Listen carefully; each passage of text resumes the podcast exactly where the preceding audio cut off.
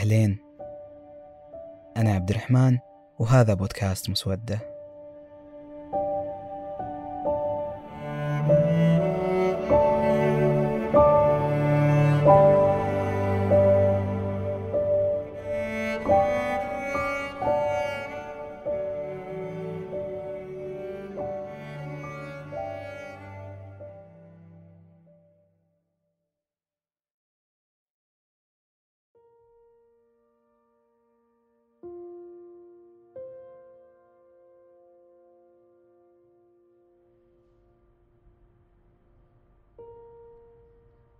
الساعة واحدة بعد نص الليل.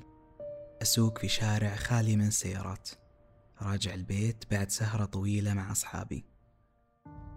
في لحظة مفاجأة صار قدامي حادث. انقلبت سيارة وأنا أشوف كل التفاصيل وكأن الزمن صار بطيء فجأة. وقفت ونزلت. اثنين شباب إصاباتهم طفيفة.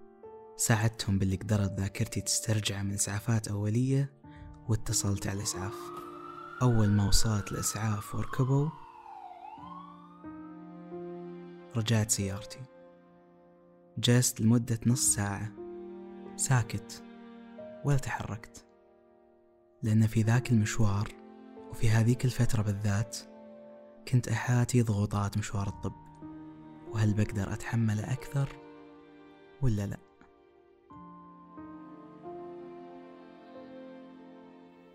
التشخيص اللي ما حد يحب يسمعه. أبوك عنده كانسر عنده سرطان. إنه أنا رحت ودفنت الوالد بإيدي وترى صعبة تجربة دخول القبر بنفسك. ترى صعبة تهز كفى بالموت واعظا. فحصني الدكتور وقال لي الطفل مات. ما قدرت أقول شيء إلا قدر الله وما شاء فعل. هذه كانت أول مرة فيها حملت وكانت آخر مرة فيها سمعت فيها دق الطفل ما عدت أقدر إنه أنا أحمل مرة تانية.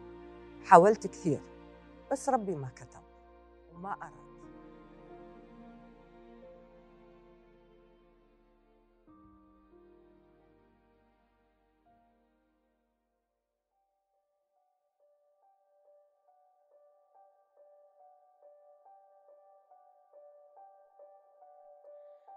يخبرنا الباحثون أن 75% تقريبا من البشر يتعرضون لأزمات ومصائب مصيرية في حياتهم.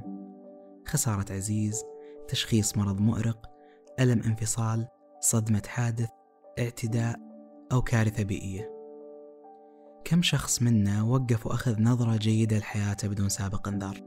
هل نحتاج كارثة مصيبة حدث يهز أركان حياتنا عشان ننتبه لمعنى آخر للحياة؟ المنظور جديد وأفق أبعد. إذا بناخذ مثال عجيب الطب النفسي ما بدأ يتبلور ويتكون كفرع مهم من الطب إلا بعد الحرب العالمية الأولى. وقت ما لاحظ البشر أثر ويلات الحرب على كافة الناس من الجنود والأطباء في الصفوف الأمامية إلى الأهالي اللي خايفين في بيوتهم. قصص الأبطال الخارقين اللي تربينا وحنا نقراها ونشوفها بالكرتون ما كانت إلا أمثلة للتحديات الصعبة اللي تواجهنا في حياتنا. في العادة البطل الخارق تحصل له كارثة وفاجعة تغير مسار حياته بالكامل. لكن هذه المصيبة ما كانت إلا بداية صحوة لقوة جديدة وحكمة تضيف معنى لوجوده في الحياة. هل لازم نوصل للحضيض عشان نندفع بقوة إلى الأعلى؟ هل لازم نذوق المر عشان نستطعم حلاوة الحياة؟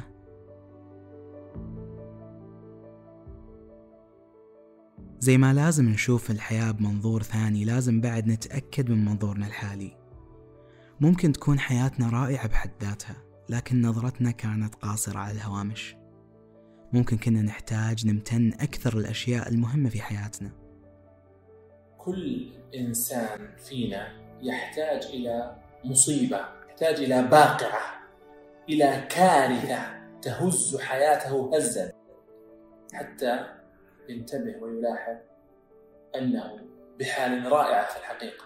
ولذلك تلاحظ الأشخاص الذين تعرضوا لكوارث في حياتهم غالبا خرجوا منها يعني بشكل مختلف تماما. تغيرت حياتهم جذريا وبدأ يقدر كل تفاصيل الحياة التي كان غافلا عنها. نمو ما بعد الصدمة أو Post Traumatic Growth مصطلح جديد نسبيا في عالم علم النفس. لاحظوا الباحثين أن نسبة كبيرة من المتعرضين لصدمات في حياتهم انقلبت حياتهم 180 درجة. بس للأفضل.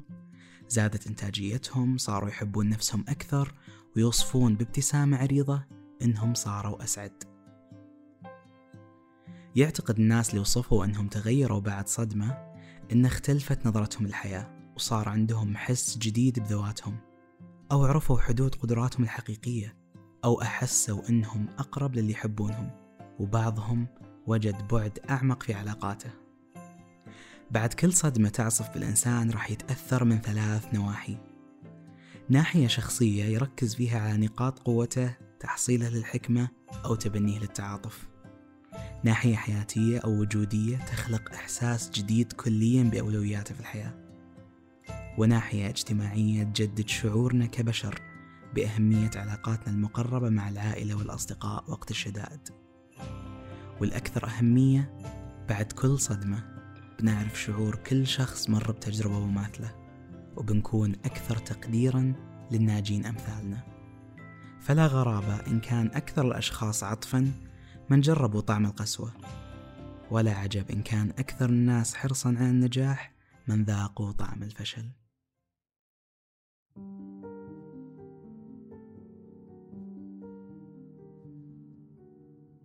كلمت الكاتب عبد اللطيف القرين وقعدنا نسولف عن أثر الصدمات في حياتنا. وهل بتكون حياتنا أحسن بعدها؟ الإجابة على هذا السؤال صعبة لأن التجارب تختلف باختلاف الأشخاص لكن شخصيا. كأقوى صدمة مرت علي اللي هي وفاة أبي أعتقد أني صرت أفضل. مو معناها أني كنت إنسان سيء لكن الآن أفضل. شدة الصدمة خلتني أعتقد أن ما راح يهزني الموت بعدها أبد. خلاص انتهى هذا أقوى ما قد يحدث لي بعد 12 سنة مات عمي بكيت نفس البكاء اكتئبت اكتئاب أشد أخذت إجازة من العمل إيش اللي صار؟ هل معقولة ما كنت مقدر الأمر بشكل جيد؟ هل كان بالعكس وفاة أبي هي مفتاح أني أشعر بكل موت؟ بدأت أفكر فيها لكن طلع الموضوع مختلف طلع لي كنت أقصده في ذاك الوقت أن صدمة واحدة كافية لقلب حياتك ومفاهيمك. ما راح تنقلب مع كل صدمة. خلاص صدمة واحدة راح تتغير بعدها وبتكون هي الضربة اللي تقويك. أما حزنك على عمك حزنك على أخوك حزنك على أمك بعد كذا هي مشاعر طبيعية هذا شخص آخر قريب أيضا مات رحل راح تبكيه ممكن تبكي أكثر. باختلاف وعيك باختلاف إحساسك بهذا آه، بهذا الفقد.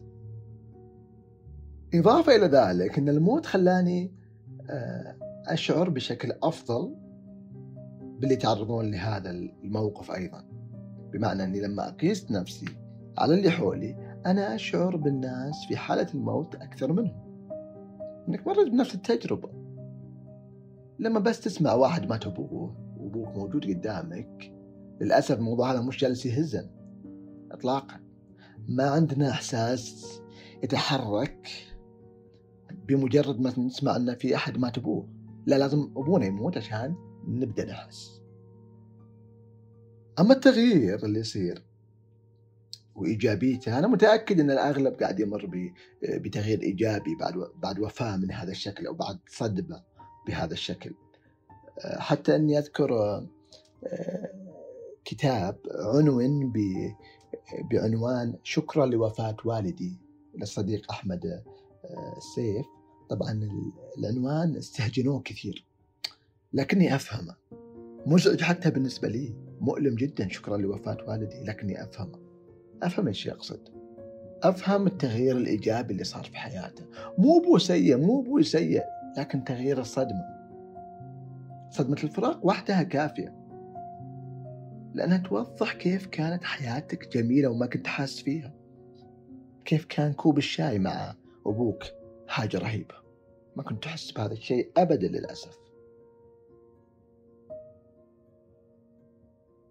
أذكر أمي كانت تحكيني عن أمها الله يرحمها رغم الفقر رغم الألم رغم الأمراض حولها وفيها تقول أستمتع بكوب الشاي. تقول ما أحس أن في أحد في العالم سعيد زيي إذا شربت شاهي وقعدت كذا ومروقة. هذا الشعور للأسف مو جالس ينمو عندنا إلا بعد صدمة. إلا بعد صدمة فراق الأشياء اللي كانت جميلة وكنا نعتقد أنها عادية. وصدمة الفراق بحد ذاتها تصنع حاجتين وعي وتغيير. التغيير من ناحية الامتنان. تبدأ تكون ممتن لكل التفاصيل. للمقهى اللي تروحه بشكل يومي عشان تشرب نفس القهوة. ولجلسة أخوياك المتكررة أسبوعيا أو يوميا.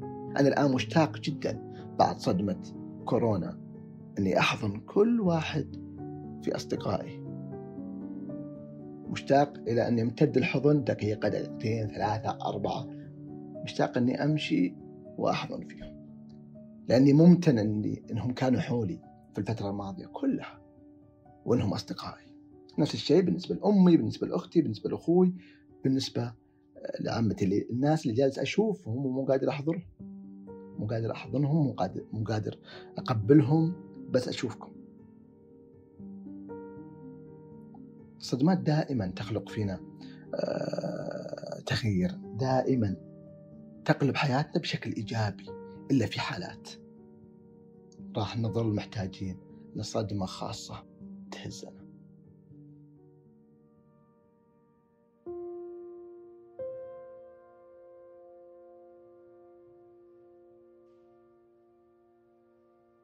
أخيرا على ما يبدو أفضل شيء ممكن يصير لنا بعد الكارثة هو الإفاقة الوجودية أو زي ما يسمونها الأولين بمصطلح قاسي شوي كف دنيا. بعد تجربة زي كذا ما بيقدر أحد يتخطى استيعاب أن الحياة ممكن تكون غير عادلة أو غير متوقعة وغير قابلة للتحكم. عندها بنتذكر أن إحنا بشر نضعف وننكسر وهذا الشيء بحد ذاته غير محزن لأن من الممكن أن الشيء الوحيد اللي كان ينقصنا هو أن إحنا نشوف الصورة الأكبر. يقول هاروكي موراكامي لحظة انتهاء العاصفة لن تتذكر كيف نجوت منها. لن تتذكر كيف تدبرت أمرك لتنجو. ولن تدرك هل انتهت العاصفة أم لا. ستكون متيقنا من أمر واحد فقط. لن تعود الشخص نفسه الذي دخلها. ولهذا السبب وحده كانت العاصفة. وقت ما تفكر بأهلك أصدقائك عملك أثناء وجودك في سيارة الإسعاف وقت ما يمر شريط متقطع من ذكرياتك لحظة خسارتك المحبوب أو وقت ما تستوعب حنية حضن أمك أثناء وباء عالمي باعد بينكم. وقتها وبس وقتها بتعرف إيش غيرت فيك هذه العاصفة. يومكم سعيد.